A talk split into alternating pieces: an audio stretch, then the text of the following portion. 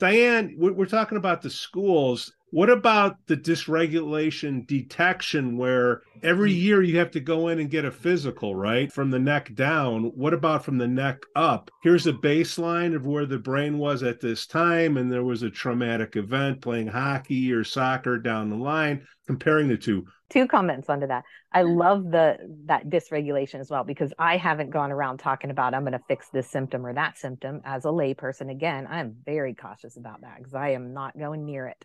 So our whole goal is to help the brain better regulate, regardless of what it is. So we're going to use technology driven learning to help the brain better regulate.